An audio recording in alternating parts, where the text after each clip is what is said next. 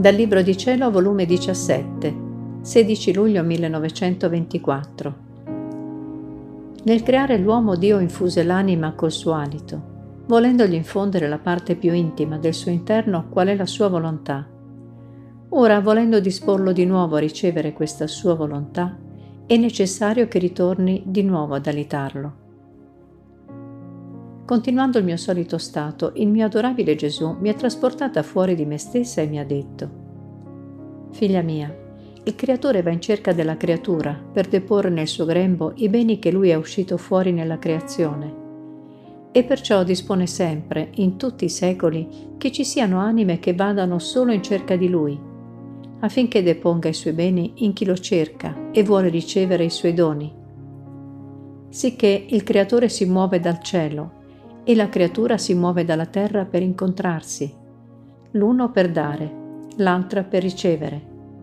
Sento tutta la necessità di dare. Preparare i beni per darli e non avendo a chi poterli dare, e tenerli inoperosi per in corrispondenza di chi non se ne cura di volerli ricevere, è sempre una gran pena. Ma sai tu in chi posso io deporre i beni da me usciti nella creazione? In chi fa sua la mia volontà, perché essa sola le dà la capacità, l'apprezzamento e le vere disposizioni per ricevere i doni del suo Creatore. E le somministra il ricambio, la gratitudine, il ringraziamento, l'amore che è dovuto di dare per i doni e che con tanta bontà ha ricevuto. Perciò vieni insieme con me, giriamo insieme per la terra e per il cielo, affinché deponga in te l'amore che è uscito per amore delle creature in tutte le cose create. E tu mi dia ricambio, insieme con me ami tutti col mio amore, e daremo amore a tutti. Saremo in due ad amare tutti, non sarò più solo. Onde abbiamo girato dappertutto e Gesù deponeva in me il suo amore che contenevano le cose create. Ed io, facendo eco al suo amore, ripetevo con lui il ti amo di tutte le creature onde dopo ha soggiunto. Figlia mia, nel creare l'uomo gli infusi l'anima con l'alito mio, e volendogli infondere la parte più intima del nostro interno, qual è la nostra volontà, la quale gli portava insieme tutte le particelle che poteva contenere come creatura della nostra divinità, tanto da renderlo una nostra immagine.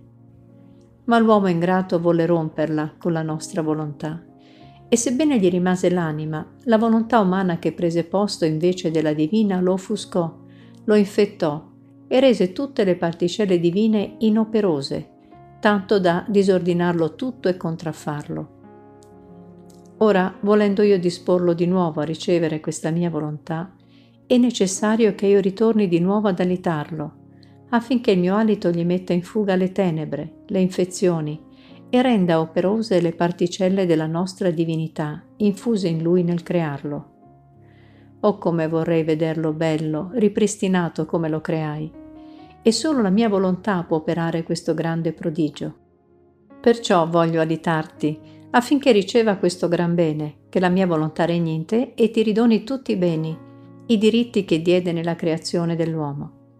E mentre ciò diceva, avvicinandosi a me, mi alitava, mi guardava, mi stringeva e mi è scomparso.